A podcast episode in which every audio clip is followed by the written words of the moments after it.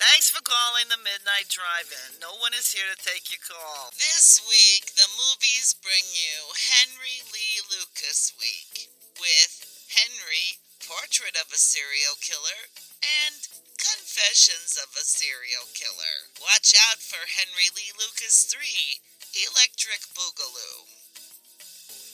For more info, check out the Midnight Drive-In on Twitter at MN Drive-In Pod or find us on Facebook.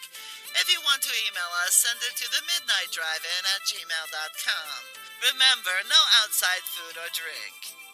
Anyone caught performing sexual acts at the drive-in will immediately be taken to the office. Unspeakable things will be done to you. Thanks for calling.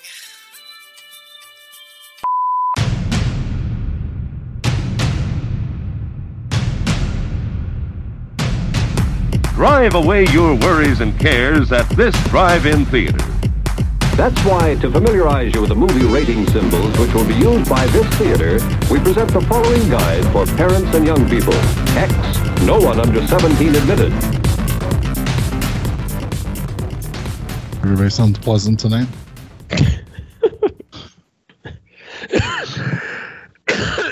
Sorry. I blame Doug for picking these bummer movies.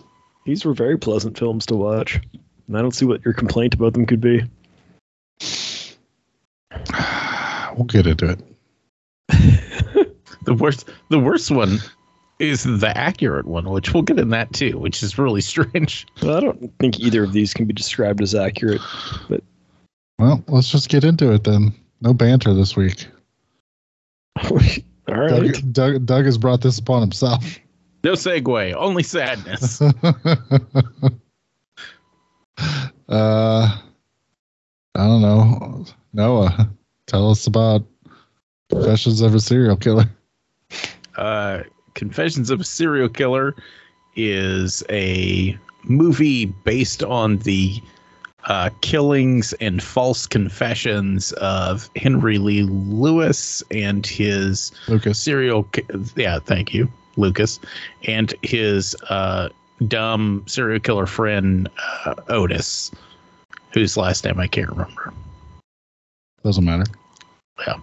Uh, basically, they were just kind of drifters, and they murdered at least at least nine people between the two of them. But they can, technically, I think in this movie his name is Moon. Yeah, yeah. They Yeah. changed Uh, the Otis? names uh, for I'm I'm assuming to not get sued or something by the uh, police because there's they're still real touchy about that whole thing. Uh, but between the two of them, they also confessed to an additional 600 killings. Something like that. yeah at least at least half of which have been proven to be false confessions now uh, and the police were using them to close cold cases to make their uh, case closure records look good which just goes to show that even at the end of uh, a murder spree the cops can still make that shit fucking worse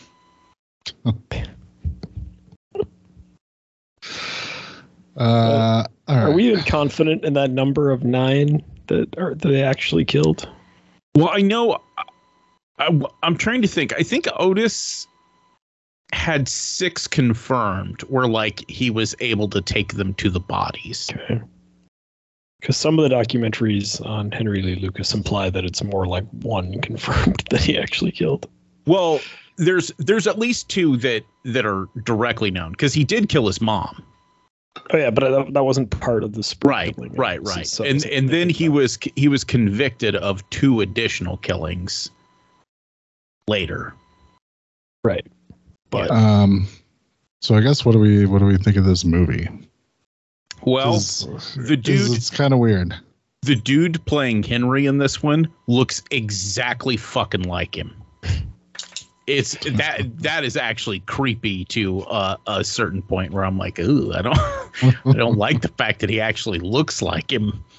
it's weird too because actually the one cop looks a lot like the real cop too. If you've Is that right? doc, yeah, and it's like it's weird because they, uh, yeah, the guy with the big mustache. It's weird that they're not using the real names, but they went out and got actors that look like the actual characters.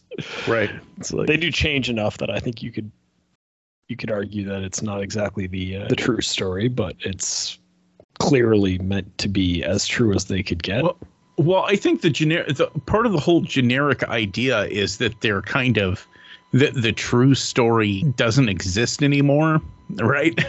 yeah, like it's- the true, it's- it's there is so no true inter- story. Yeah, it's so interwoven with the lies Yeah. that how would you ever separate them from each other?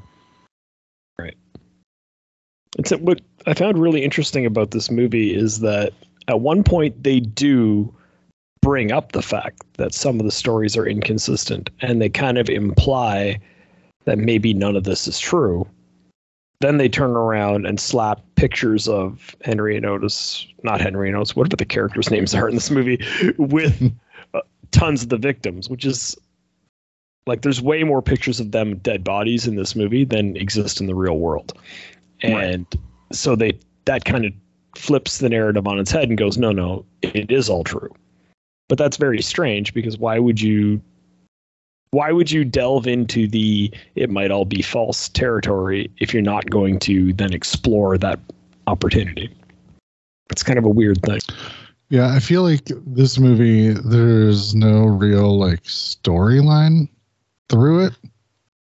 A lot of it is them sitting just in a uh, interrogation room and be like, "Well, tell us about somebody else you killed," and then, uh, and then straight up just goes into a recreation of apparently one of the uh, murders that they committed, and then when that's Yeah. done, just right back to the. Uh, Went back to the interrogation room. Well, tell us about somebody else you killed. And pretty much just repeats the whole time. i mean it took that 80s slasher we're just here for the kills attitude to a whole new level of just like maybe we're just here for the purposes of these kills so why bother doing anything else? Until that final like chunk where they actually spend time on that story. But it's it is a lot of just any excuse to show these creepy kill scenes that are it, it's an interesting approach to filmmaking anyway. Um, yeah, I don't know. This, I mean, maybe it was the point, but I just feel like this movie was just kind of gross. yeah, I think that was the point. I, I think we're going to say that about the next movie as well. Um, they were clearly going for that like 70s grindhouse, just dirty feeling of a movie. But And I feel, like, like, you know, the next one we'll get to it. I feel like it actually has decent filmmaking in it, though. Whereas Yes. this one is just sort of like not good acting. the The scenes aren't great. Yeah, some of the kills are all right, but make you feel really Yeah. uncomfortable. But yeah, they make you uncomfortable, which I think is the goal.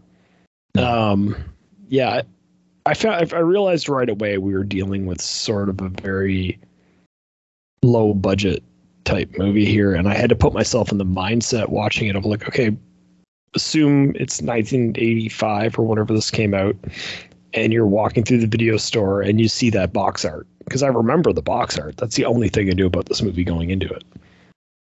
And it's like, so you rent it just for that. And that's the mindset you have to be watching this movie with. Because if you watch it looking for, you know, obviously there's not not really a plot. There isn't really character development, although there is a bit. Um, but mostly you're just watching it for these like vignettes, which are kills. and it's on that level, I do think it was creepy and gross and at times hard to watch and squirm inducing. So I guess it accomplished what it set out to accomplish. Yeah. Yeah, I thought the, the weird thing is for for as many kills as there are, and as much like uh, just generic gross, that kind of you know that uncomfortable ew it does. Yeah. Mm, It still manages to kind of fucking be boring. which Well, with. yeah, I think I think part of that is just that we're watching it in 2022. This film was made again, 1985 direct-to-video movie is made for an audience of people who have nothing else to do that night, and they already gone to the video store and picked this up off the shelf. You're sitting and you're watching it because what else are you going to do? You don't have a laptop in front of you. You don't have a phone in front of you.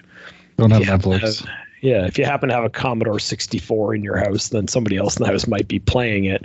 But this is it. This is what you're doing with your night. And Plus, you don't rent a movie and not watch it. That's ridiculous. Right. Yeah. But it's it's it's weird to watch movies like this, like movies that we love from that era when they had that nostalgia factor and everything. It's completely different. But watching movies from this era now, when you've got your phone in your hand and you know when the movie gets boring, you can easily get distracted. It's just such a different experience from watching them back then when none of that existed. Like Yeah. you know, in case we have young enough listeners that we need to tell them, back then a phone was something that your family had one of, and it hung on the wall, usually around the kitchen area. And if you were lucky, it had a long the- enough cord that you could stand up and talk on it. Like, With a giant cord that you Yeah. can maybe wrap it around and get to the living room so you can talk in private. Yeah. So, yeah, like I mean, it, it, it's it's a film made for a different era, and I could see why. Yeah. I I could see why somebody watching it today would find it boring. I don't think I did find it boring. Um, but then again, did I also probably like flip open the IMDb page to see what else the director had done, which is nothing, and you know stuff like that while I Mhm. was watching it. Of course I did. So Yeah. Yeah. That's part of the problem I had too. It's just like, oh, okay. So they're talking about necrophilia and just weird shit. And mhm. anytime there's nudity in this movie, it's not followed up with anything that's good. No. Well, there's the one scene where they walk in on the the doctor's daughter just sunbathing by the pool, which is just feels like the filmmakers were like, we haven't had nudity in like 15 minutes. We better put some in. for no reason. Why would she just be out sunbathing topless on her dad's farm? Makes no Yeah. sense. The whole thing. I mean, the whole setup of that whole final story is weird because it's it's by far the longest part of the movie, and it, the setup is that they're gonna kill this guy and take his car. So he randomly, how does it? Oh, there's a cop there, so they're like, well, we can't shoot him. So they end up helping him change a tire because that's that was their kind of cover story. So now he just hires them to work in his appliance repair shop that is attached to his medical practice. And as Yeah, part of the weird. job, they get to live in the apartment above his barn because why does he even have a barn? Who And knows? then Storage.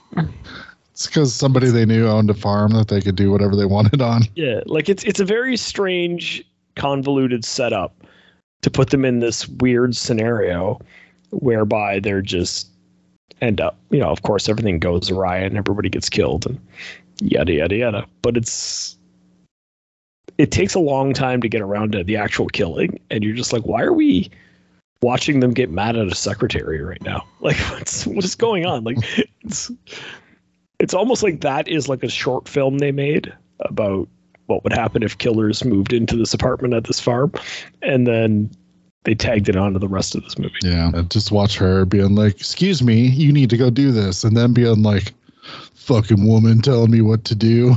And then Yeah. deciding they're going to kill her at some point. It's like, Jesus Yeah. Christ. I mean, again, it, it was really like awkward when they were having those conversations about killing her with her like in the next room. and I think it's supposed to be awkward. I think they accomplished what they set out to accomplish. I don't think you're supposed to like really enjoy watching this movie in the way that you enjoy watching like a, a more traditional slasher film where the kills are like fun to watch. This is more of a like grindhousey, you know, we want you to be upset about what you're seeing. And I was. So kudos to them. I was too, but maybe not for the reasons they wanted. Again, I was just kind of bored the whole time. Just like, okay, well, I've seen them kill like three women now, so I kind of get the point. Maybe we could do something else. Nope, gonna do the same thing. All right. Yeah. Well, I mean, that's part of the problem with trying to make a movie out of this story, which is that there isn't much of a story. Like it's, Yeah. you know, I do feel like, uh, I mean, well, I don't know. We're gonna get into it, but There's at least some nuance when when they make Henry portrait of a serial killer. Okay. There's this one, I feel like it's just the same all the way through. Yeah. Well, Henry is. Yeah, it is more of a plot. Oh, yeah, they have better writers, better directors, and better actors. Sure. And if you factor those things in, you tend to get a better movie. it's true. if, if those things are important to you, like the writing, the directing, and the acting. It's kind of weird how that stuff helps movies. So I don't know. What are your thoughts overall, Noah? You haven't said much.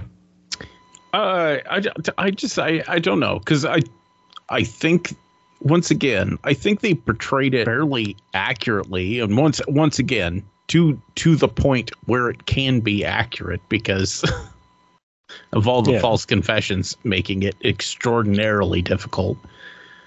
Uh, I think the actor playing the the Henry surrogate character did a just a bang up job of being that guy, which makes the movie all the the more uncomfortable to watch. Yeah. But yes, it's boring, and I don't I don't particularly enjoy non-fictionalized versions of these serial killer movies only because t- to me doesn't it feel like slightly glorifying that that whole thing Well, it which is I'm weird. kind of I'm Yeah. so against that if you enjoy horror movies, like kind of like we do, and you're like, "Oh, this movie had some great kills," but then you realize, like, "Oh, they're recreating stuff that actually happened," and that makes me feel bad. right So yeah, I agree with that. That's right which it's it's something I try to feel weird. I try to tell Char that all the time because Char doesn't like watching horror movies because she, she says they stress them out. But she sits there and watches Dateline all the time, and I'm like, see, but Dateline stresses me out because that's all real. Like, Yeah. like I Yeah. I watch movies to get away from the fact that the world is filled with horrible things. I want to watch some demon from another dimension like tear fake teenagers apart. That's what that's what I'm down with. Yeah, because generally speaking, I agree with what you're saying. Like, I always think if you're going to tell a true story, even if you're going to be horrific with it, you should tell it in a very real way and try to be factually accurate, which is impossible with the Henry Lee Lucas story. Like, you could make a drama film about the cops trying to figure out which stories are true and which stories aren't. And See, and some I of the corruption and stuff like that. Like, I agree with that. I think when it comes to Henry Lee Lewis and Otis, the Lucas. more intro I'm gonna I'm gonna say it wrong every time. He's not going to get a name right. That's like we're not Yeah. going to start that now. I mean, I, I I'm I don't think I'm saying it wrong because I don't know the guy's name. I'm saying it wrong because I'm developing some kind of speech impediment at this point. Don't mock his disability, Brian. I'm not. I'm just making sure But, he gets uh, the correct information. I know. But I would I would rather watch that. I would rather watch the movie that only takes place after he's arrested and them trying to and, and basically I would like to see the the whole movie about the cops getting their comeuppance whenever they all got in a ton of trouble once people figured out that they'd closed all these cases just based on hearsay bullshit and like allowing him to read the story and then confess and then them going oh but he knew all the details of the story it's like well yeah yeah you literally gave him a transcript like you douchebags Weirdly, this is one of the serial killers I don't actually know a whole lot about, so I don't even really know the story that well. Guess I should look into it. It's they kind of they uh, like i said they the the bits where he's talking and explaining stuff is is pretty accurate like i said Yeah. not not necessarily all the murders he committed but Yeah. the fact that he was kind of uh sexually abused in a weird way whenever he was a kid and the way he just kind of matter of factly explained everything yeah. he kind of had like- that the, the, he kind of had that in common with like BTK and stuff. If you ever watch those interviews, it's it's weird that they they completely shift into this ultra compliant mode once they're caught. Mm. Well, definitely with Henry Lee Lucas and probably BTK too, though. They liked the attention they were getting once they were caught. And they liked the they were getting positive reinforcement for confessing, and so they kept doing it. Well, there's even that there's that great scene where they're sitting in that fast food restaurant and he's kind of you know uh, smashing some French fries and stuff. Yeah. In in which uh, he actually, in a later interview, whenever they would be like, "Well, why would you confess to stuff you didn't do?" and he'd be like, "Because they would take me out of the prison and we would go driving around and we would go get." cheeseburgers and stuff and he's like i'm in prison forever i'm gonna take a cheeseburger Well, yeah, apparently he really likes chocolate milkshakes. That part of the movie was accurate. Like stuff like that is weird, like where you're just like, but I guess like if you are in prison for life, try to put yourself in that mindset. You're in prison for life, and somebody's like, if you confess to this other murder, you can have a chocolate milkshake, and you're like, whatever. It's not like it's what, your life can't get worse. So whatever, I'll take the milkshake. Like it's it, it's actually surprisingly rational thinking for a guy that is otherwise very stupid and irrational. Yeah, I was gonna say if the murders go down as nonchalantly in real life as they did in both the movies, Jesus Christ. I mean, that's the way he describes them. Yeah. Whether it's again what's true Yeah, and what's not. It's Like true. the true just, story of Henry Lee Lucas somebody. doesn't exist. So Yeah, drag, kill somebody, drag them off to the side. Yeah, move on. Uh, what's really scary is how believable it is that if you were killing at random and weren't using the same methodology over and over again, you could probably get away with it for a long time, even today, but especially back then. Like, if there's no pattern and nothing linking you to the victims, they're pretty much just relying on somebody noticing you doing something weird. It's not really another way to find you. then hoping you'll still be in the area when that person tells the police. Yeah. Like let's like at least now if somebody got your license plate or got a picture of your car or something, that'd be enough. Like they can track you nationally and stuff. Back in the 80s or 70s, nah, whatever. You could have an entire license plate, but if it was an out of state license plate, what can the cops do with it? Nothing. Like they'd have to send a deputy driving physically to another state to provide them with the, the information so they can run it through their air quotes computer system. Like it's nothing. And then I'm assuming the sister helping out was part of the true, quote unquote, true story, since it is Yeah. sort of in both movies, not so much in the I, next one, but I do believe so Yeah. I don't know how I think they In- including the whole more for the weird- movie. I was going to say, including the whole weird thing about them like being together but not being sexual. Yeah. So weirdly, like Henry Lee Lucas, there's a whole thing, and I I should have maybe read more about this before we had this conversation, but it's like he would have sex with the dude, but he considered himself considered himself in a relationship with the girl who was his lover's sister, but he didn't have sex with her. It's weird. And he like did, didn't see anything strange about that when he was explaining it to the cops. Like, yeah, I guess I could have done more research. I do have a serial killer encyclopedia in my office. I don't know why I didn't go grab it and just read up on it. So it's yeah, like I watched, uh, I've I've seen documentaries about it and stuff in the past, and it's just the problem is no one knows what the truth is because there's no reliable source of information anywhere in it. There's like the interesting sidebars become when you're like, oh, the one like, DA tried to like expose the fact that he was making false confessions, and then the cops went after him for doing that instead of like you know admitting that they were making a mistake. There's all sorts of weird shit like that that ties into it. Hmm. But this guy's case is so messed up that it ends up with like George W. Bush Bush commuting his sentence because he didn't want to kill him. It's like how weird does the story have to get before George W. Bush is the one stopping an execution from happening? So is he still alive? No, Uh, him and him and Otis both died in prison. Oh, I Okay. think I think Henry died of heart failure and Otis died of cirrhosis maybe. terrible things that nobody was really sad about, probably.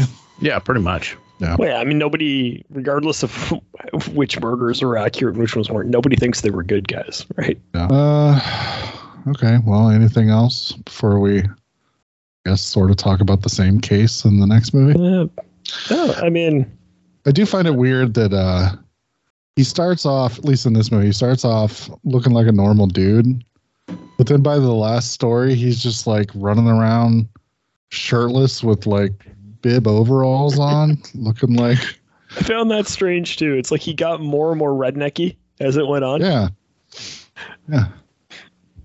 If they just let this keep going, he would have reverted right into being Jason Voorhees with the mongoloid face. It was, it was very strange. It was I I don't know why that decision. I guess part of it was that they were like they gave up on like having real jobs and just became drifters and they were trying to find a way to show that maybe.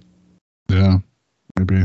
Because there's that weird moment too at the end where they're like they steal that new car and they're getting all set up and Moon is like, "Yeah, I'm taking this with me and I'm just leaving because you guys are living a relatively normal lifestyle and I have no interest in a relatively normal lifestyle of like living above this barn."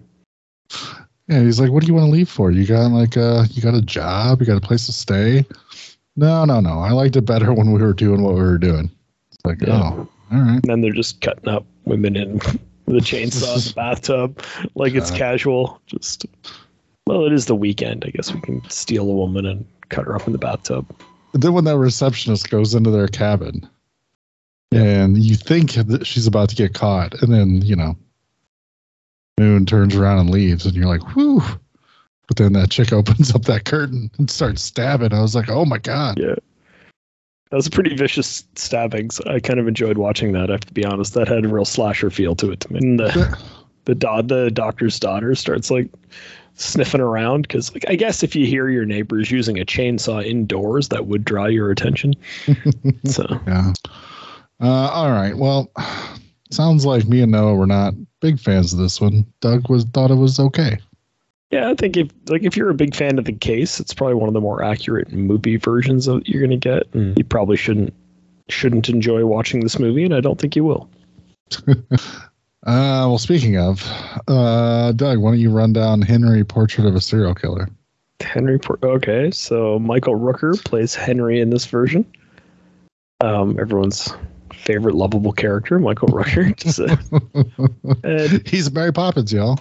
it's it's uh basically him and uh Otis are like hanging out, not liking life very much. So Henry starts teaching Otis how to, you know, kill people for fun. And they start to really enjoy it. Then Otis's sister comes to stay with him. And uh Otis is oddly attracted to his own sister and nobody likes it for a long time. But then Henry's also attracted to her, which is a lot more normal. And then uh, now they're all like just hanging out and killing people and stuff. And then The sister doesn't she- seem to be nearly as involved in this no she, story. and i think this is more accurate. Um, she she's not involved in the killing. She's just more involved in running the household. Just Sta- best not to get molested by her brother I was gonna say, staving off advances from her brother. Yeah, and she's and then eventually well she fails at that mission which sets Henry off. So they end up killing Otis and then the two of them leave together and she makes the mistake of opening up her heart to Henry and the next day we just see him dumping He her her bloody her. suitcase. Yeah. It's like, because it's literally like, I love you. And he's like, oh, fuck. All right, let's pull into this motel so I have somewhere to murder you then. Um, Oh, we should probably get to bed. that, and that's it. I mean, that's that's the plot of the movie. Except there's a whole fun side quest where they decide to start filming their killings because it's not at all creepy to watch all of these horrific murders happen through the lens of a camera, No, making it feel voyeuristic on top of everything else. especially the one murder we get to see. Yeah. They're in the middle of doing horrible things, and then their kid comes home. It's like, oh Yeah. fuck. God, that one's tough to watch. It is tough. I did like the opening of this movie. Um, this is much more of like a condensed version of this story. Yeah. Um, It's about Right. 20 minutes shorter, too. yeah, but I do like that we just see Henry going about his day doing stuff, but then smash cut to like some of the horrible murders, like the sort of the aftermath of some of the horrible murders that he's committed. They did a really good job of like establishing shots to let you know this guy is already a serial killer coming into the movie. Yeah. We, we're not going to see his first kills. Yeah. Uh, so I thought that stuff was done really well. Um, I guess I could say I enjoyed question mark sort of the relationship between Henry and Otis. They seemed like they were like the relation like they were really good friends. Like I could Yeah. feel that in the movie, even though even though their friendship is fucking god awful terrible. It's it's weird because as Henry takes on like a bit of a mentor role, it is it feels very much like you know I don't know it, you're friends with somebody and they're really into like backgammon. So then you're like, yeah, show me how to play backgammon, and then mm. all of a sudden they're like teaching you and going along, and eventually you get pretty good at it. Now you're playing together, and that's sort of how it felt, except their hobby is murder, and it's really fucking weird. But their relationship is already messed up like before that. I mean there's already the first kills that take place where the two of them are together is where they each go get a prostitute and they're all four in the same car together. And then you know then they kill them. And you're like well this is already not a great situation. Not Yeah. something i want to be involved in. We're not dealing with like high class individuals at this point. Like f- two men each with a prostitute in the same car parked in a dark alley. Like this is No. socially awkward at best Uh, I don't think it's shocking to say Michael Rooker's really good in this movie. Right. Which apparently Think- this was his first like his sort of big breakout movie that people knew him from ever since then. So, because this is the first time watch for me, I've never actually oh really okay seen this before. So, Well, I That's- will say this: this movie screwed me, guys. Screwed me. screwed you I was mad. Well, so I started watching this, and Char was asleep on the couch, and I got almost all the way through the movie before she wakes up. And I was Yeah. like, "Do you mind if I just finish watching this? I don't want to have to come in the back bedroom." And she's like, "That's fine, as long as there isn't a bunch of like raping or, or blood Oh, cuts." and no. that's and, and, I, Oh, and I was and I was like, "Well, there hasn't been any in that this entire movie, really." So oh, no. that that should be pretty good and then immediately i'm not joking immediately is the fucking scene with otis raping his sister and then her stabbing him in the eyeball. Like immediately. I was so fucking mad. I was like are you fucking kidding me? This whole fucking movie hasn't been like that. Yeah. But you didn't get that that could possibly happen from the uh, videotaped murder spree they went on. So- well, I was assuming that it would, but it would be done like the same way with the hookers in the car, that it wouldn't linger on it, and that it, like it would just be a oh oh somebody's dead. You know what I mean? Because that's pretty much the way the whole movie had been. Yeah, I That's gotcha. fair. Yeah. Now, you have touched on something though that while it may ruin your marriage, actually makes the film better, which is that because because those first kills are done that way, that they're quick cut and they're when they get to the ones that they want to have an impact. When it comes to Otis's death, when it comes to the ones that are done through the the video camera, which is probably the most famous scene of the movie, they're much more impactful, I think, because we haven't been witnessing all these other ones. And it does also play off that kind of traditional filmmaking style of like crescendoing, where it started with us just seeing the aftermath. Then we're seeing the kills. Now we're seeing the kills in detail. Now we're getting full on rape followed by an eyeball stabbing. So it builds gradually to that. And I think it has more of an impact as a result. I agree. Sorry, no. Yeah, I mean, Yeah, it's fine. It's fine. I wouldn't, have been, I wouldn't have been fucking mad about it if I hadn't had just got done saying that. That's why from now on you just say I promise nothing. I mean, they she, just she could take like it I there. said, they just they just they fucked me. Okay, I couldn't believe how hard they fucked me. I was like, you fucking bastards. I'd like to say I feel bad for you, but you know, I don't. So Well, I just all I want to do is watch movies on the big TV every once in a while, and instead I'm back in the the room of shame. Should buy a big TV for back there too. that's what you need. That's the solution. Yeah, but it's, it's just not as comfortable. You I need a watch. couch for back here too, but th- there's not enough space. No, I gotcha. I don't like watching movies in the bedroom either. Yeah. I mean, sitting on the bed is just outrageously uncomfortable. And sitting in the computer chair is like not terrible, but it's not it's not conducive to movie watching if that makes sense. You kind of need to lounge when you're watching a movie. Oh yeah, I've seen pictures your wife post on Instagram.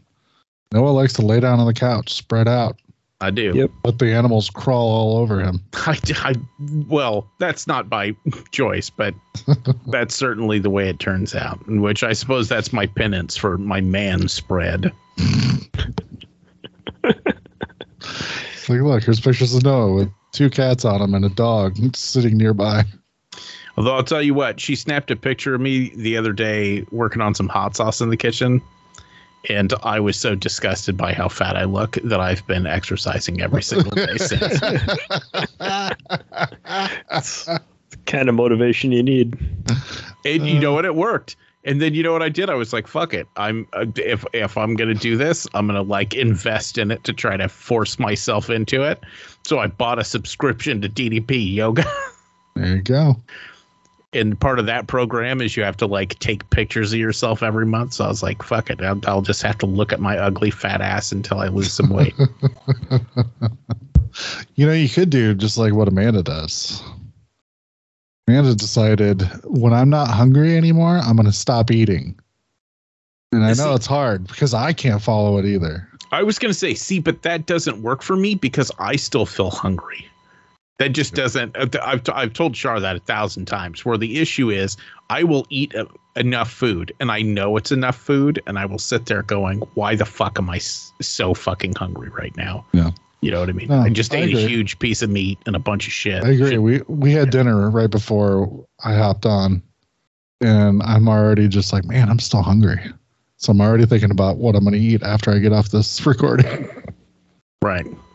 well, and then the worst thing is then if I don't eat enough of the meals, then I I snack, and snacking's even worse because you eat way more shit if you do that. You, you ever do that thing where you eat an extra big meal to prevent yourself from snacking, but then you just snack anyway? Yes. of. Yes, I have. You mean, you mean every day? All right. All right. Let's stop talking about how we're three fat guys with a podcast and move back to Oh, our that's what we should have of called this podcast. The worst the worst thing I do is I always go, I'm gonna cook all this extra food and then I'll have leftovers that I can take for lunch at work. And there are no leftovers. Uh, yeah. Anything else about Henry Portrait a Serial Killer? I mean, I think it's it's a way better movie than the last than the last one. yeah, It's- Still just as dark and depressing.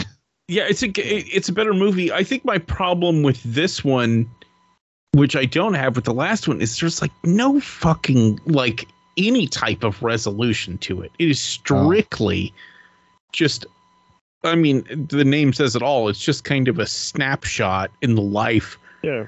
of this killer. And I, I just I don't know why I hate that so much. I'm like, fuck. It just gives you nothing. Is it because did you watch the other one first? No, no, I watched Henry Portrait of a Serial Killer first. Okay. Well, I watched the other one first. I was wondering if it was because you knew he ends up getting caught and stuff. So I was Well, wondering but- if you were just like, oh, we never find out what happens to him. Well, I was going to say, see, but this version is more fictionalized than the other version is. Yeah. Which is weird because this is the one where they actually use their names and stuff. So But they were trying to they were trying to leave it with the maybe he's still out there. He could be he could be, you know, your neighbor and you not even know. Yeah, I kind of, I almost like the through line of Henry's relationship to the sister in this one quite a bit. Mm-hmm. Because it almost feels like a trick that the director is playing on the audience. Yeah. Because it's like, oh no, Henry actually likes her. And as me, as a jaded person, I'm like, no, he doesn't. he like he's he's a fucking psychopath. Like he he's reacting to her the way he thinks he should react to her. And then it keeps going and it's like and everybody's like, "Oh no, he protected her from her evil brother." And it's like, "No. No, once again, you're misreading this." Or they're like, "He stopped Otis from violating that lady in the the camcorder murder, and it's like no. He stopped Otis from doing a sexual thing because Henry doesn't like sexual things. Do you feel that uh, the fact that he kills her at the end? Do you feel it's almost like a um, well, now I have to kill you because you essentially made me kill my best friend? No, I took it as because then she thought they were going to be in a relationship. He's like, oh no no no no, that's not how this works. Like when they pull over to the hotel, she thinks they're going to have sex, and he's like, that's not. I don't. Yeah. I don't do those things.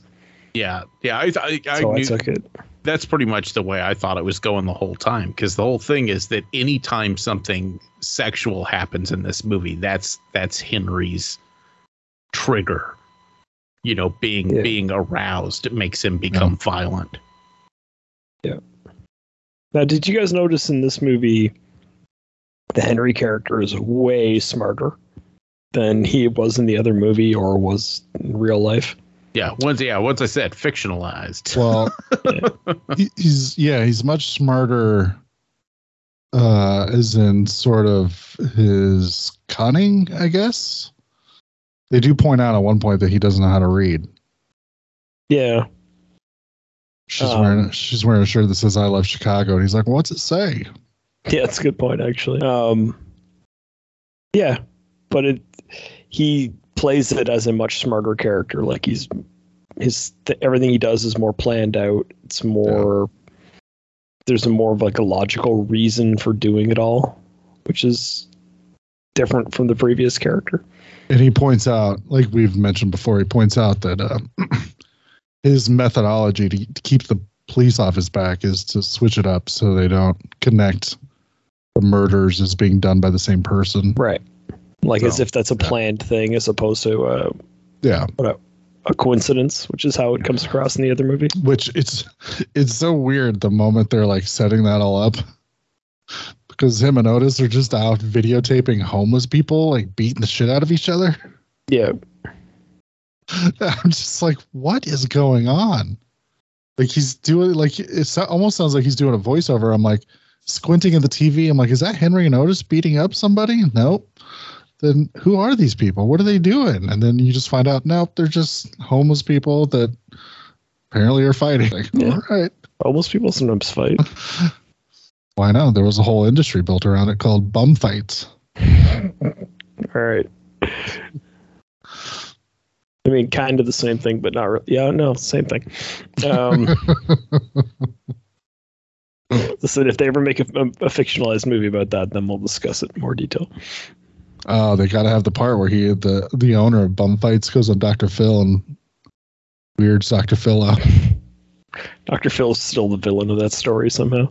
He is. the, the owner points out, he's like, I'm just doing the same thing you you do. You exploit people for fame and money on your show. And Dr. Phil is just like, uh, and then makes him leave because he didn't know how to answer that question. That's actually good. I like that. he also came out dressed as Dr. Phil. Good for him. He he shaved himself It's a like insane. ho- horseshoe, like you know, bald horseshoe hair pattern, and had a mustache. Came out dressed as Dr. Phil. Dr. Phil just looked at him, was like, "What the fuck?" I, I, kinda- I just kinda I, just that. like it only because that dude is a worthless sack of crap who is Oh. barely qualified to be called a human being. Trust and I me, hate he the- is. and, and I hate the fact that he got Dr. Phil, which makes me happy. Oh, yes, I agree. Just like it. It's like Just two like co- him doing anything that makes me happy. it's like two cockroaches fighting against each other. There's no real winner, but I sort of hope one kills the other, and then you get to stomp on the one on the winner. But yeah, exactly. anyways, Uh, so it sounds like I don't know. I'm I'm a bigger fan of this movie than I was the last one. I agree. I'm the same Yeah, way. I think this is a much better made movie. It's like you could sit, you could show this movie to somebody who's not like one of us who hosts weird podcasts in their basement, and I think they could still appreciate this for what it is. Um, not that a mainstream audience is ever going to really, really enjoy watching Henry of a serial Henry Portrait of a Serial Killer, but I think they would. I, I think you could show it to like an average horror fan, and they would say, "Oh yeah, I know, like it's good kills, it's disturbing and it's upsetting in its own way." And you know it's a solid performance. It's a well-made movie. Uh, it it feels more like a real movie than anything else the other movie did for sure. I think I think in a lot of ways it feels like a um, a film festival movie, if that makes sense. Yeah, I can see That. I agree. but but it but it also feels like one that would win something. so which is good. I just, that's such a weirdly specific review of this movie, but I see what your point is. It's like Yeah. it makes sense. Well, from- it's it's just the complete it's the lack the lack of a actual plot structure, which this movie just it doesn't have whatsoever. It just kind of goes from thing to thing to thing to thing to thing to thing to thing. Yeah. No, which, and which is okay. It's just say it, it makes ha- for a difficult to digest movie, if that makes sense. I think it has more of one than the last movie, though. Oh, yeah, I would agree with that.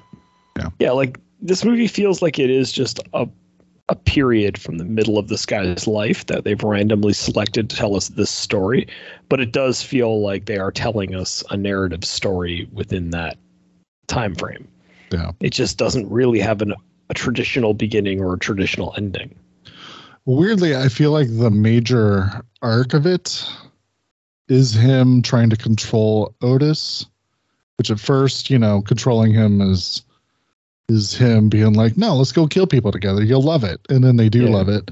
But then Otis gets out of control to the point that he eventually has to kill Otis cuz he's you know, just going too far by raping his sister and, you know, getting stabbed in the eye and whatever else. So, he's basically forced to kill him. And I think that arc is interesting when it's like, oh, I basically turned you into this, and now I have to kill you because you've gone way too far over the edge. Yeah, but it's not even like he's too far over the edge. It's just you're doing a thing I don't like. Yeah, I told. totally. I, it's more like I told you not to do this. Is more the problem than the fact that he's actually doing what he's actually doing. Mhm. Yeah. Yeah.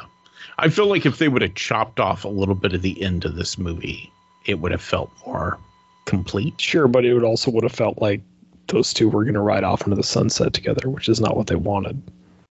Well, that's what I'm saying. But I don't. I don't think you you need to do that. If it would have ended with, you know, he's he's soothing her or whatever, and he goes in and he saws up Otis's body, and he's like, okay, well, we're gonna go drop this body off, and it's like, ha ha ha, and then like he just stabs her in the back or something, and then the credits roll. I'd have been like, yep.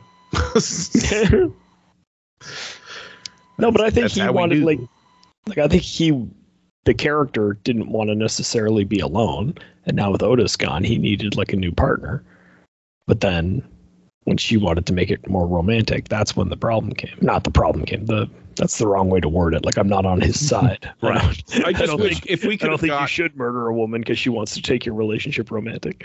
Yeah, I think if if they could have just got to it faster there at the end, because the that I feel like they, you know, obviously the crescendo of the movie is him killing Otis, Yes. and, and then the wrap up after that is not done well. It kind of meanders a bit and then just kind of ends. I don't know. I didn't have a problem with. I feel like both movies have meandering problems, but I feel like it's a lot less egregious in this movie than it was in the last movie. And I guess the question too is like when you say problem, I think it's intentional. So it's Yeah. not necessarily a problem. It's just something that you guys aren't necessarily enjoying in the movie. Sure. I like my men raping and killing women movies to a little bit more of a structure, I guess. Sure. That's a rational, logical thing to say, and I accept that and don't question it at all. Thanks for calling the Midnight Drive-In. No one is here to take your call. For more info, check out the Midnight Drive-In on Twitter at MN Drive-In Pod or find us on Facebook. If you want to email us, send it to the Midnight Drive-In at gmail.com. Remember, no outside food and drink. Anyone caught performing sexual acts at the drive-in will immediately be taken to the office. Unspeakable things will be done to you. Thanks for calling. Uh, Noah, what'd you watch? Nothing. Awesome. Hey, Doug, what did you watch? A little bit more than that. Um, but nothing happy. So,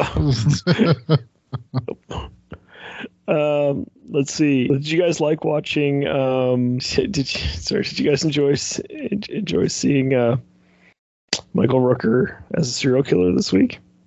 sure. Okay, because I accidentally watched him as a Klansman as well. Jesus. So I watched the movie Mississippi Burning from '88. I see. Which- I see. You needed a pick me up. Yeah. so I I didn't realize what I was getting myself into.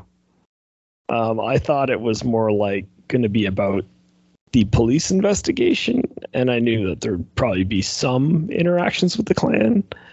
I didn't expect quite the depths that this film gets into with um yeah with having to actually watch the Klan burn down people's homes and shit and having to watch the scenes where the courts let them off because it's not their fault they burned down that house because the FBI was there investigating the previous burning and that upset everyone.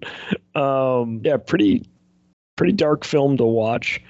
For people who haven't seen it, the basic plot is that um, two FBI agents, which are Gene Hackman and uh, Willem Dafoe, are sent into some small town. Is it? I forget the name of the town. Doesn't matter. To investigate some hate crimes that have been going on, and they're basically confronted with this town full of people who think hate crimes are okay. So they have to deal with that, and it's about them coming together to work together to figure out how to solve the crime while at the same time dealing with this town full of bigots that commit hate crimes on a pretty regular basis. Um, complete with you know, it's not it's not just Michael Rooker that's a Klansman in this.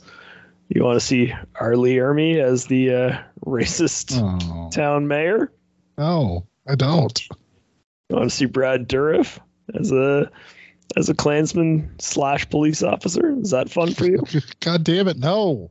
Brian, can I ask you a question? Really Sure. important question. Are you sitting down right now? Yeah.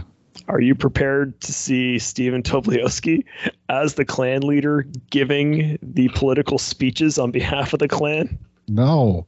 Because all I would see is him from fucking Groundhog's Day. Fucking Ned from Groundhog's Uh, Day yeah. getting up there spewing the most vile racist shit you can imagine. and I was just not prepared for that. Jesus. I had to convince myself it wasn't him, but then I'm like, but what if it is him? So then I went to the IMDb page and I'm like, shit, it is. I knew it was. I don't know why I'm checking. I'm like, he's just, it's just fucking horrible.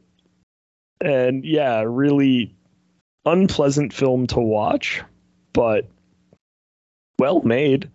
Um, it suffers a bit from that whole 80s thing where at the end they're like, now we're going to do it the hard way. And they start being like badasses. And that's how they take everybody down. And I'm like, I don't think that's how the true story goes. I think in the true story, there's probably a lot of guys in the back room doing paperwork and shit. But, you know, the good news is the Tobolowsky character does get locked up for 10 years at the end of the movie. But it's, uh, yeah. Is it is it enough though? Ten years?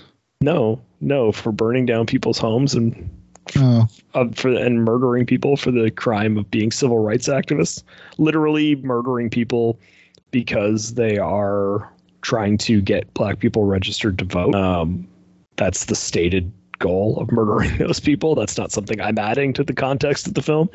So we get to see Michael Rooker yelling into a camera about how there's lots of black people in town who aren't registered to vote. He'd like to keep it that way.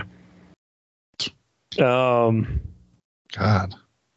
yeah, does that does that sound fun? No, it doesn't. It's uh, it's a good movie. It's not a fun movie. This was already a rough week, and then today's real life stuff is not making it better. No. And now you're talking about all some of my favorite people saying horrible shit in a movie. I Yeah. don't, I don't want that. Well, and it's also one of those movies that's like it's hard to watch because you're hearing these arguments made in a It's a film like it's set in '64, I want to say, but it's made in '88, and then you're hearing these racist people make these arguments about how like, like there's actually them saying like, look, our I can't even repeat the words, but they're saying these people were happy before you got here and like tried to tell them that they could have more, and now that's why they're all like quote unquote uppity, right? Like it's it's and you're you hear those arguments and you hear people saying different things and you're like, but these same shit I have to hear today. And it's one of those I don't know why I ever watch period pieces because every time I get so frustrated because I'm like, why isn't the world better today than it was back then? I get so angry. But um, yeah, Yeah, well, sounds like I'm gonna put that one off for a while. yeah, I don't. I can't really recommend the movie, but I can say it's a very well made film for the most part. Like I say, the ending is very 1980s.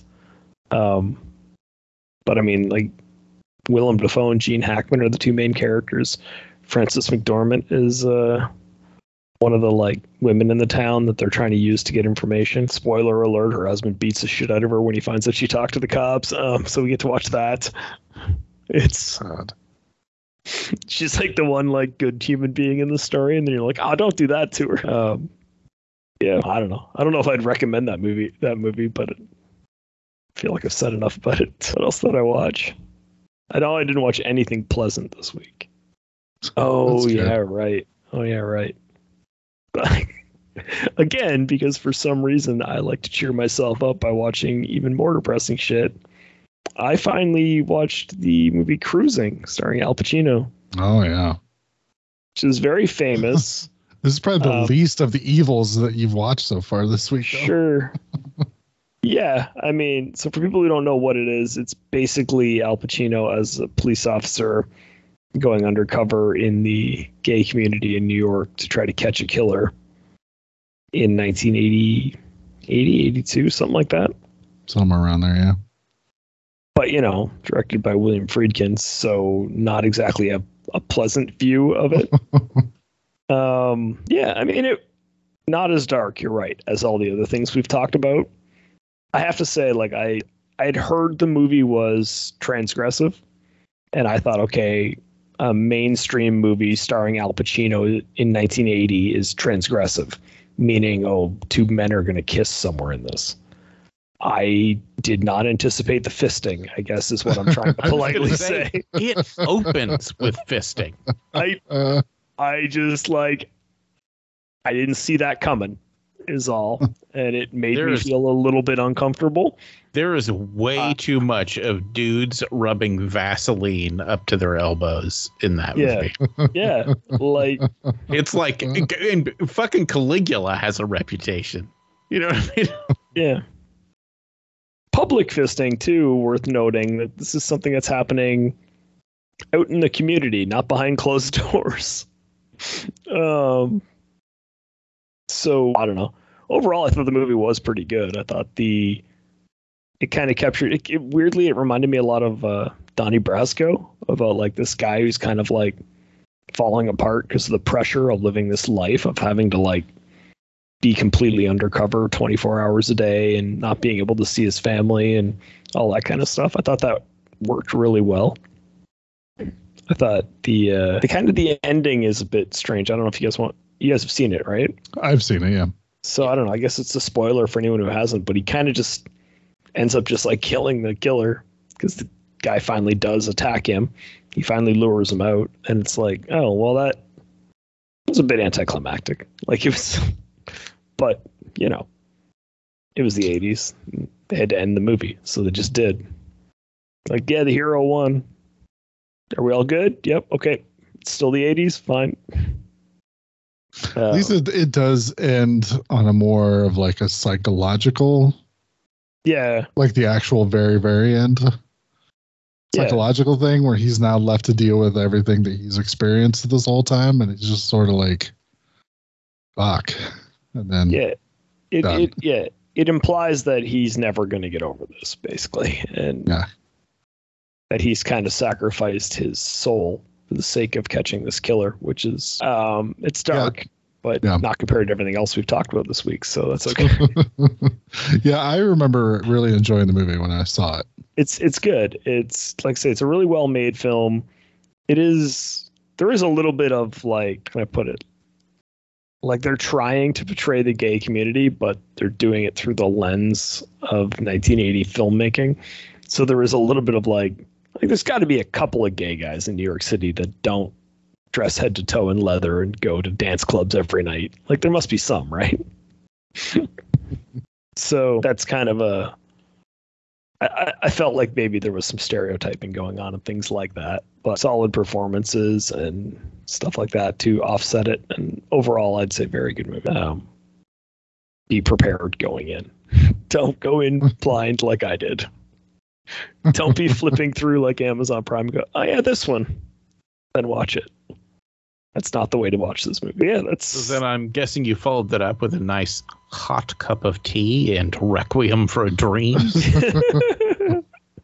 I was gonna say you can follow it up with hardcore with uh, George Oh, C. God. Scott. yeah, that's a nice happy one too. Yeah, yeah. I um.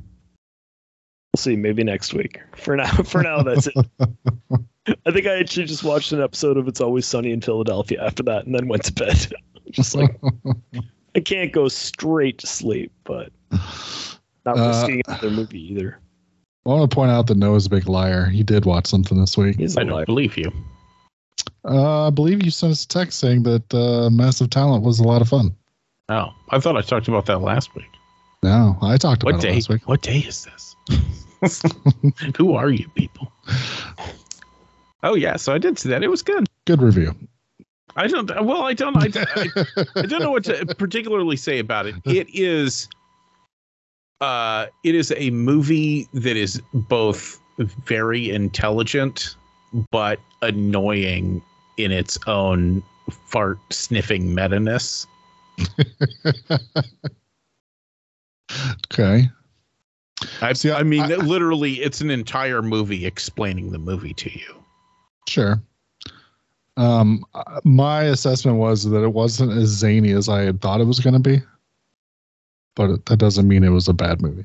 The parts of it that were funny were very funny. Yeah. The the entire part of the the the whole drug scene was pretty great. Them thinking those old dudes were following them around. but yeah, but I, I don't know. Like I said, I don't. There's something. Like I said, it's it's clever, and I like it because it's clever, and I hate it because it thinks it's clever. Which I those two things are different, and one of them angers me. But I bet you've thought about watching Paddington 2 after watching this movie, though, didn't you? I thought of all of the jokes in the entire movie, the Paddington 2 joke is the best joke in the entire movie. and the fact that they keep bringing it up. Uh, it's so funny. It's just the just the the just the juxtaposition of them the two movies that they consistently keep talking about are the cabinet of Dr. Uh, I can't even say his name. Caligari. Caligari, thank you. And in Paddington 2. Like- Uh, so funny. What'd you think of his uh his Italian impression? Well, it- the whole thing is that it's bad, but I it, but it's kind of supposed to be bad. Oh, I know. The funny thing is, we saw it. Amanda had to get up, had to go to the bathroom. She was trying to wait, but she's like, "I just can't wait." So she got up. She was gone the entire time he was in disguise as the Italian guy, and I'm like, "You've you completely missed this whole thing." It was pretty funny. Uh, Pedro Pedro Pascal was really good in it, and I'm kind of glad about it because he's been kind of hit or miss. He th- everything he's in, I'm either like yes or or. I usually, even if I don't enjoy something, I usually don't think he's the problem. I don't know. His weird Trump character in uh, Wonder Woman 2 was real bad. Yeah, but he was being 80s Trump, and that's what 80s Right. Trump was like on TV. Well, but I mean, but I don't, I, I don't know. I just feel like he didn't, I, I feel like he didn't deliver in that movie, but I feel like no one delivered in that movie. Yeah. So odds are it was somewhere between the director and whoever edited that movie just fucked that movie up. Which is weird because it's uh, Patty Jenkins who did the first movie. And I really enjoyed the first movie. Right. Second movie, I don't know what the fuck happened. Yeah, I don't know. I don't know. I don't know what the fuck they were thinking. It it reeks of studio interference, but I can't say that that's what happened. I don't know. Uh, all right. Well, I didn't watch any movies. All right. I've been watching a lot of TV, Short Um, episode. but uh, let's see. Barry started up again, and I love Barry. Oh, I'm so excited. I thought I've Barry gotta had been watch that show. Yeah, it's good. Now they literally like Bill Hader was just on uh, Jimmy Kimmel, and he was talking. They were a week from shooting when uh, Corona hit. Is that right? See, I think that's what Yeah. it was. I was like, it's been two years since they made a season. There's no way there's another season coming. Yeah, no, they were they were all ready to go, and so he talked that they actually went and rewrote a bunch of season three since they had the time to do it. So, but Did you happen to watch uh, Wolf Like Me after my recommendation? talk now. I don't take your recommendations. Uh, where where is that one even streaming at? Fuck, I think it's Hulu. Yeah, I, Uh, don't, I don't watch Hulu stuff. let me let me double check that. I think I'm dropping Hulu soon. I haven't I haven't used Hulu in like a year. I should Really? get I- rid of it. I think I use Hulu more than Netflix. Yeah, but I have cable TV, so I don't watch my TV shows through Hulu. I mean, Uh, oh no, it's on it's on Peacock. oh yeah, I do have that because technically I do have Comcast, but, But uh, I mean, it's it's a show about a beautiful, uh, complicated relationship, and then occasionally somebody gets mauled by a werewolf. I feel like I just want like a dog soldiers esque like good werewolf movie again, and I don't feel like we've had one for a long time. It doesn't seem like it's been a while. I uh, like I said, I think people need to give it a shot because the the whole thing everyone always says about werewolf movies, uh, much like zombie movies, is that the best ones aren't necessarily about the werewolf. It's a Yeah. good story where there happens to be a werewolf. And in this one, it's kind of a deep dive into the complicated nature of relationships and baggage. And there is a werewolf. See, I don't know if I agree with that about werewolf movies in general, though. Can't comment on the specific show, obviously. I it, it's actually pretty rare for me to come across a werewolf movie that I don't like. They they tend to scratch my monster movie itch. So there are clearly ones that are better than other ones, but Yeah. but I'll I will watch the shit out of Bad Moon and I will watch the shit out of The Howling and I will uh watch the shit out of Project Metal Beast. So Uh, so let's see. Oh, the final batch of episodes for Ozark has dropped.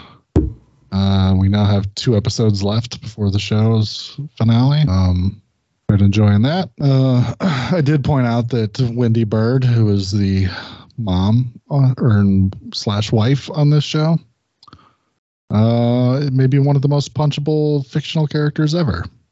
So Really? everything she does, I just want to punch her in the face. is is that the wife? Yeah. Yeah. Yeah, Laura I- I haven't watched much of the show. I think I've only watched like the first two or three episodes, but you already Oh. got that vibe from her. Well, the entire entire show's up now, so you should just binge right through it because it's good. I keep meaning to, but once again, that's one of those random shows that has a bunch of random violence in it, so it's hard for me to binge it without interrupting Char's day and making her Really? mad. I don't think I don't think it gets too gross, but I don't know. No, not really. Not from what I saw. It tapped out. I don't know, maybe just after two seasons or something like that. But mm, it wasn't. Maybe. Maybe it calms down. I remember the, the first episode is particularly fun. I mean, there's people that get punched in the face and they have like bloody noses and stuff, but Well, and his, not- bus- and his business partner gets killed, yeah, and and then the uh, the wife's boyfriend gets killed, and then yeah. Well, that first get, episode's got a lot of people get killed in the show, pe- people getting off. but I'm just saying it's not like you see like fucking Otis getting stabbed in the eye with a fucking hair with like a comb handle or something. Oh, I know. But Char, Char don't like the, the violence. Just tell her they took everything from episodes of Dateline. And Yeah, tell, her, it's, tell her it's all very real. Yeah, it's a true story. Yeah. Uh, so that's been good. We got two episodes left. Um, and then stupidly, like a week ago, I was like, "Hey, do you want to start this new show?" Forgetting that like Ozark was dropping in like a week, and then uh, all this Barry was starting and all this stuff. So, um, but we watched the first three or four episodes of Severance, which is an Apple TV Plus show with uh, Adam Scott. And I kind of wanted to see it, but um, just hadn't got around to it. Uh, friend of mine has Apple Plus TV, and so I basically was like, "Hey, if you let us use your login, I'll connect my movies anywhere to it. So any movies I have, you can watch." And he was he was like, "Yep." So it's all connected up, and uh, so we started that, and I saw someone post that like the show Severance makes me feel like what the fuck is going on the way Lost used to, and I've missed that feeling. And I was like, oh fuck, it's pretty high praise. So we've watched the first couple episodes, and uh, yeah, I'd agree. It's uh, kind of fucked up and weird. So in like the, I don't know. I mean, te- technically, I guess present day, but they have this technology where you can essentially split your personality so that you have a work personality and then a outside of work personality. So essentially, when you go to work, you go in the elevator, and as you're going down to wherever your job is, some microchip in your brain will kick on, and basically, the your outside person goes to sleep, and your work person wakes up. So you're essentially two people, and both of them don't know anything about the other. So like your outside work, your outside person doesn't knows absolutely nothing about what you do at work, any of the information you learn at work, and then your work person knows absolutely nothing about what your life is like outside of work. Sounds and really this is a horror story. Uh, it's getting there. It honestly sounds kind of like a dream come true. Trust me, everybody. Amanda was sitting there going, "I would fucking do this." Well, Um, so so to quote a very good movie, uh, The Prestige, you wouldn't know whether or not you were the guy in the box. so you go in tomorrow and you get your brain split, and you're the guy who has to go to nothing but work all the time. Yep. Uh, so I think people would always assume they would be the other one, and they would be wrong because you would also have to be the other one. Uh, so and they set it up this company called Lumon. Uh, s- it's really weird how it sets up. I'm I'm not even going to try to explain how they do their job because it makes no sense. You just kind of have to watch it and be like, oh, okay, that's fucked up and weird. I want to know more about that. But they have them on this weird schedule where like they have staggered like leaving schedule so they don't run into each other as they're leaving work. So you don't even really know your coworkers at least you don't know that you know your coworkers outside of work and it's just all just a really weird situation. Uh, and then of course one of their coworkers um, in the first episode they are told oh he's not coming back so we're giving you a promotion so you're going to be the head of whatever this department is now well, of course, by the end of the first episode, outside of work, the the guy has shown up saying, "I need to tell you what this place is all about." So you're like, "What the fuck is going on?" So we're we're a couple episodes into this, and uh, everything I've seen non-spoilery was that the season ends really like amazingly and it's already picked up for another season. So excited to uh, finish it out. Yeah, it does have me.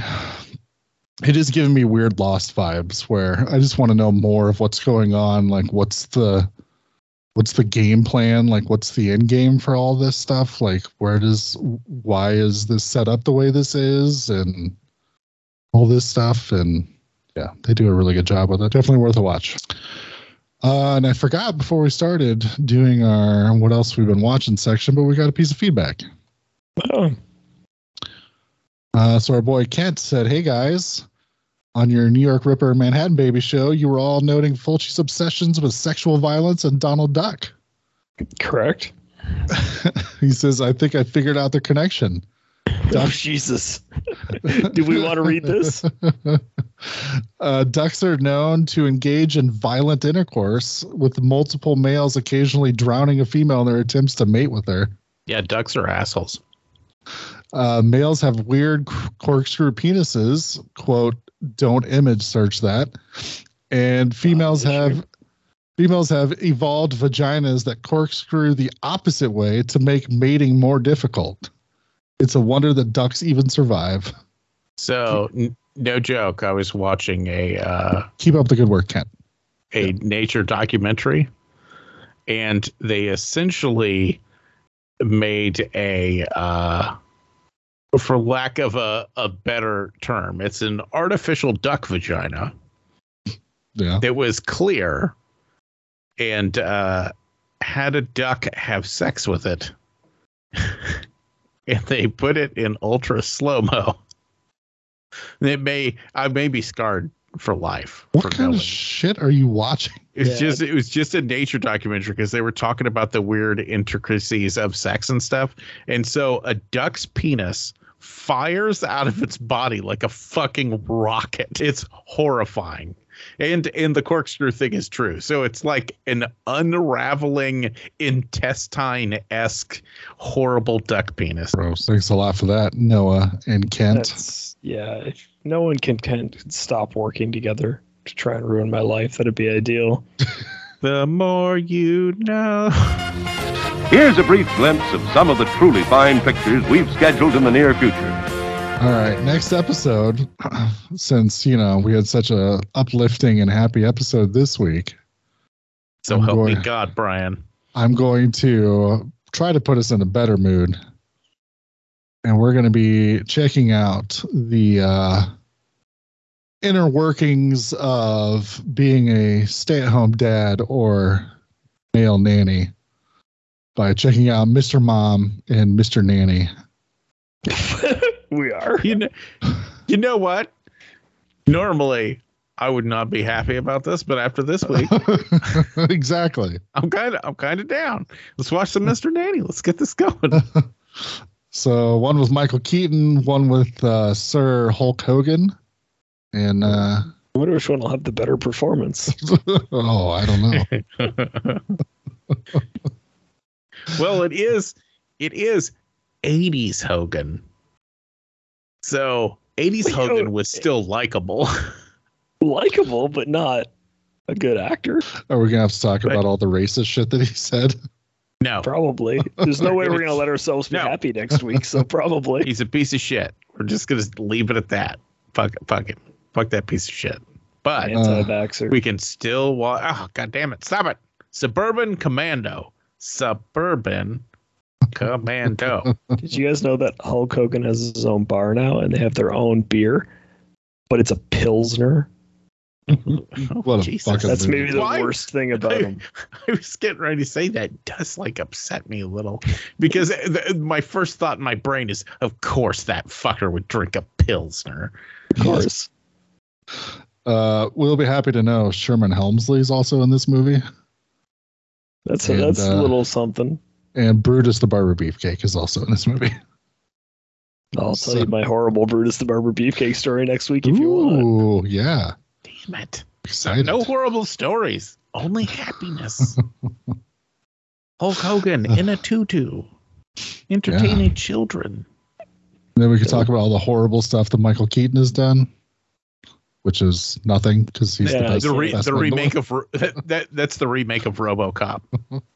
That's Yeah. the entire list. I still haven't seen it, so I forgot he was in it. And it wasn't bad for him being in it. It was bad because it's bad. Yeah, because it's not the original RoboCop. That's why. Although I had a young kid tell me that the remake was amazing and that the original one was awful, and I was like, Oh, did you punch that kid in the face?" Oh my God. it. Yeah, you I- should be in jail for hurting that child. That's what you should be doing. And we would do a, a podcast fundraiser to get your bail.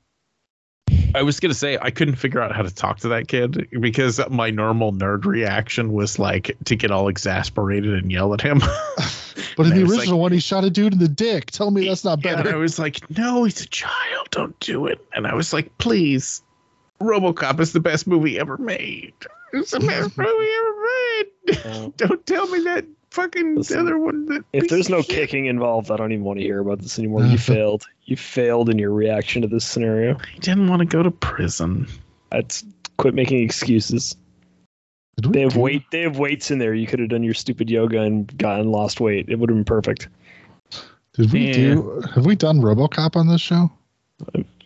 Don't we do RoboCop on this show every week? I Which think the whole point of the week? Verhoeven episode was to not do RoboCop. well, that's a dumb reason. I'm reasonably confident we've done RoboCop. We can just do RoboCop again if you want. I'm just looking at the list. I don't see it anywhere, but that doesn't mean it's not somewhere that I'm just not seeing. But I'm sure there's got to be a few god awful uh, Italian RoboCop knockoffs that we can. there is one. I don't. I don't remember what it's called, but they have a picture of RoboCop on the cover, and he's not even in the movie. Oh yeah, yeah, yeah, yeah, yeah. I know Uh, that poster art too. Yeah. Should we? uh Should we talk about last week's Moon Knight? We should.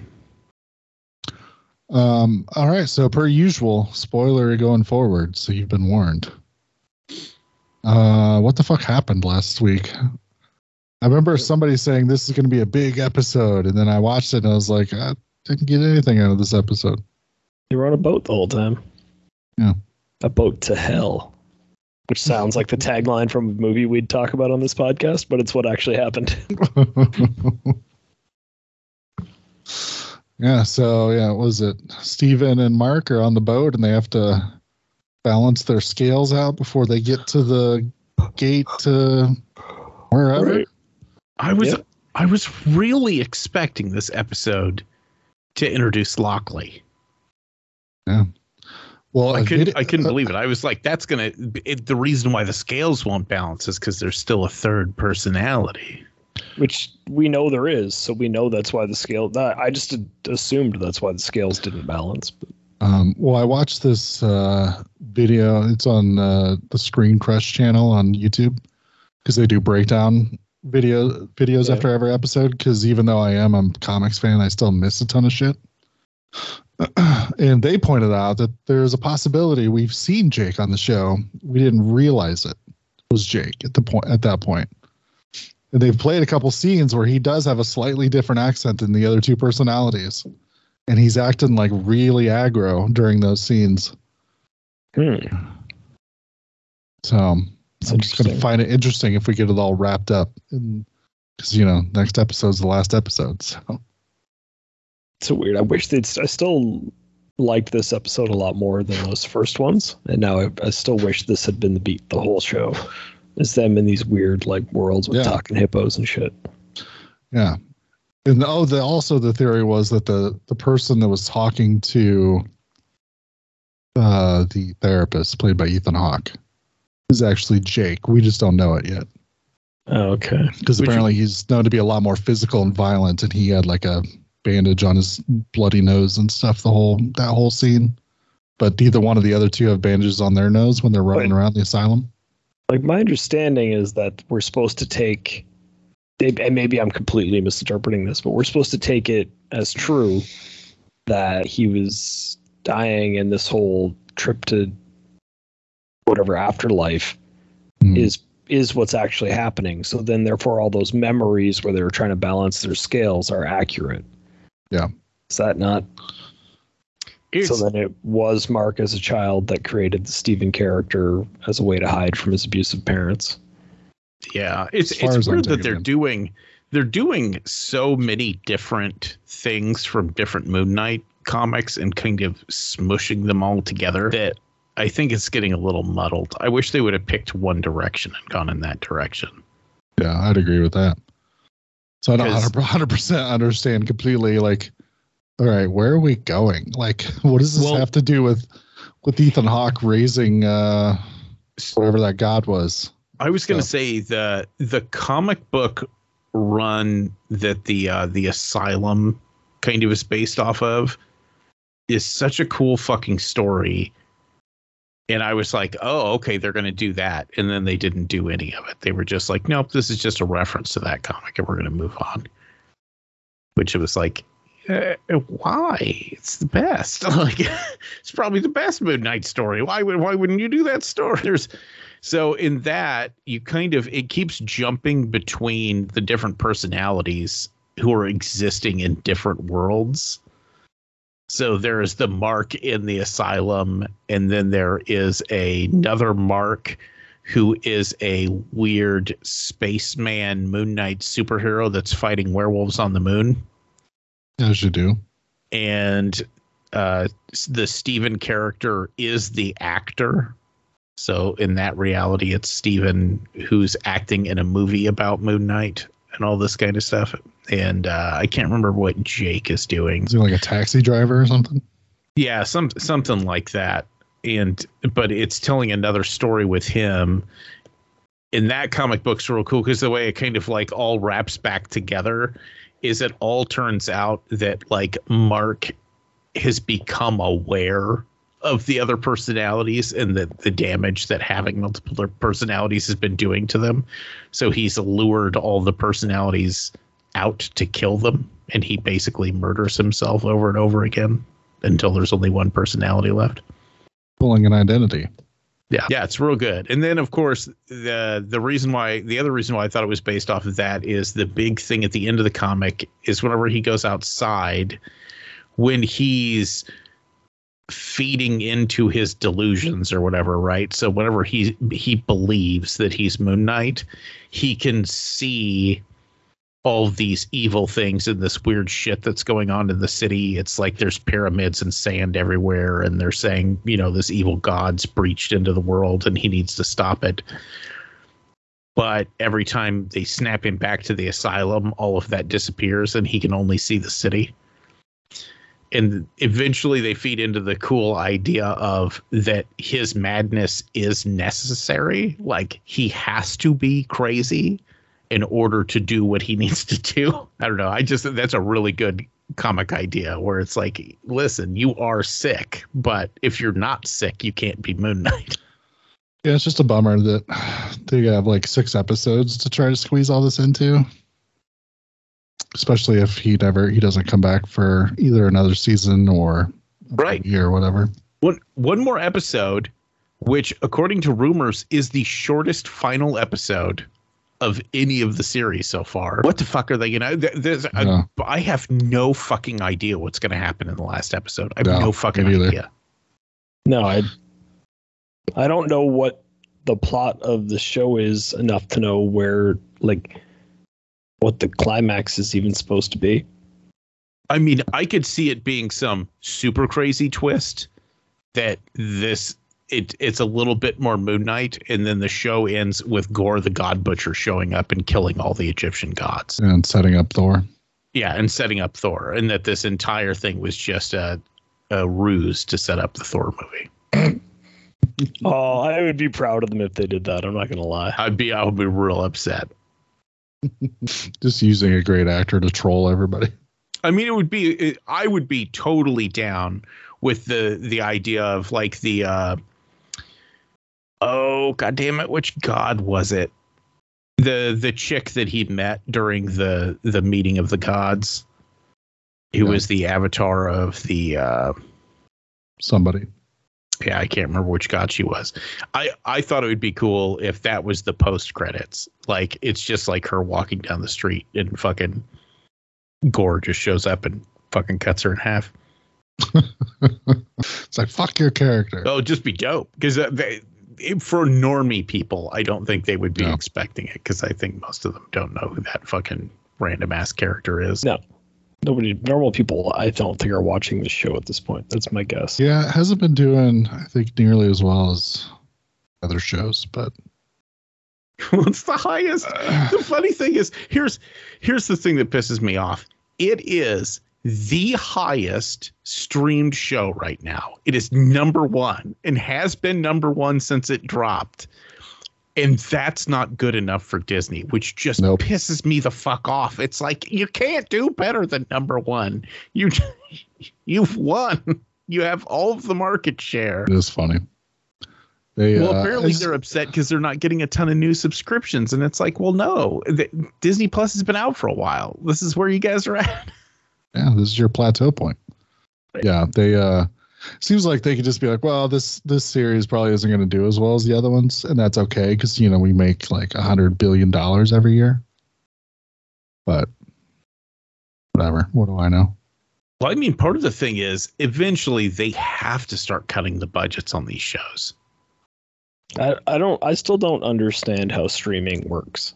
I don't get No, I mean, it- how how what the plan is to make a profit by producing shows and mm-hmm. giving them to us at dirt cheap rates. I don't like. because it Well- sounds like Netflix is finally like falling behind on all that shit. So, Yeah. Well, well, that's because everything's finally coming home to roost. So Netflix's entire thing was creating good shows, which caused bumps in subscriptions, which caused their stock price to go up, which caused investors to give them money, which they then used to make shows, which caused more subscriptions, which caused, and it, it was it's magic. You know what I mean? Yeah, so basically, everybody's betting that they're going to make money in the future, even though the money that they're going to be making in the future they've already made now.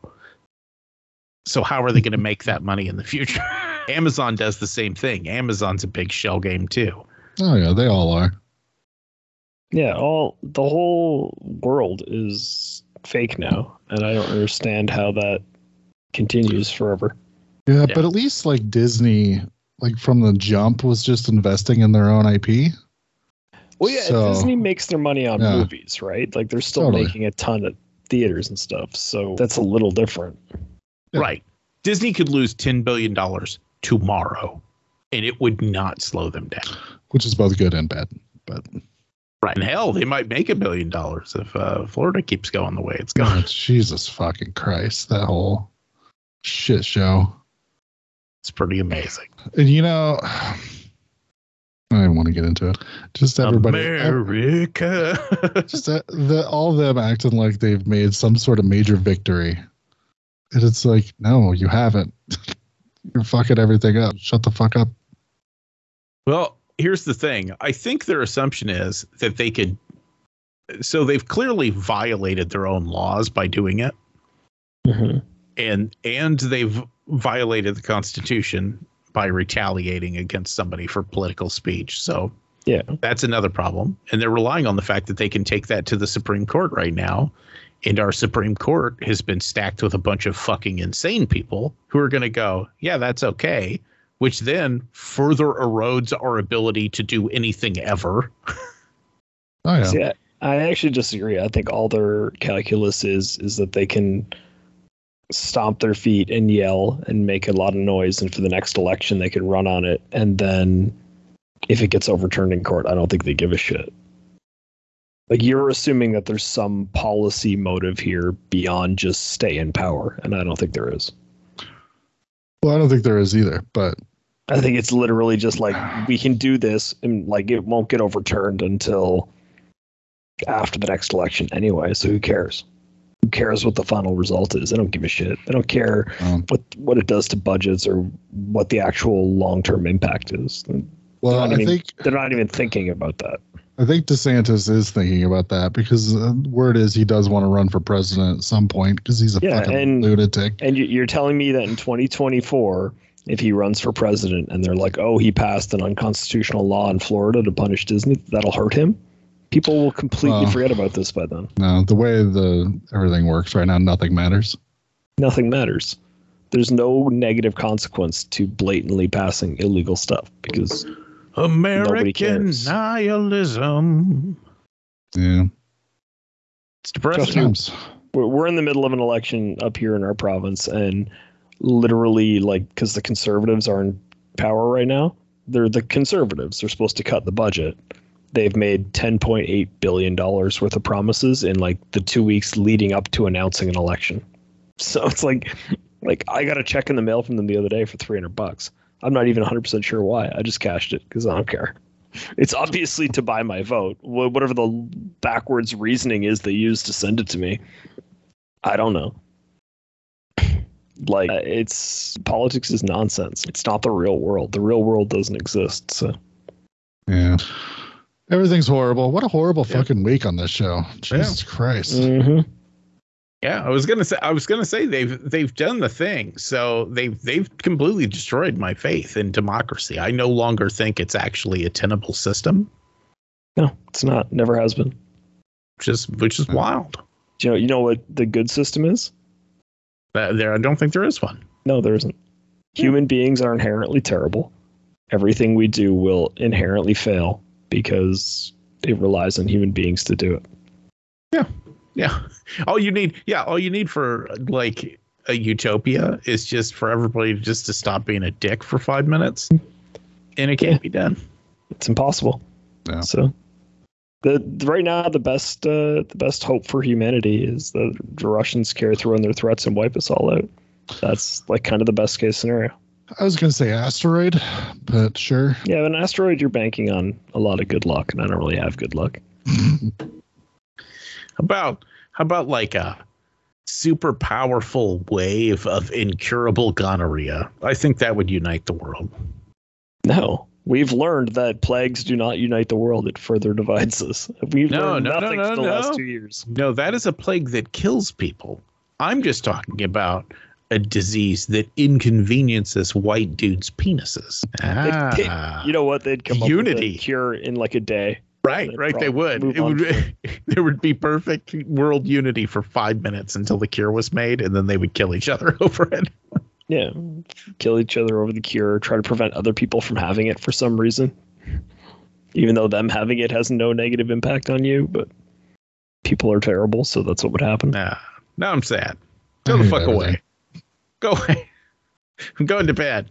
I'm going to bed angry, and then I'm gonna watch Mr. Nanny tomorrow, and it's gonna make me feel better. Except somebody edited in his sex tape in the middle of it. Like, God damn it. God damn it! God damn it! It's just audio of him saying the N word over and over again. Be like, no! Please remember to replace the speaker on the post when you leave the theater.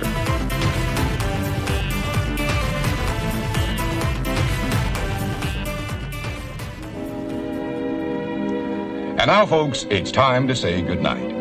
We sincerely appreciate your patronage and hope we've succeeded in bringing you an enjoyable evening of entertainment. Please drive home carefully and come back again soon. Good night.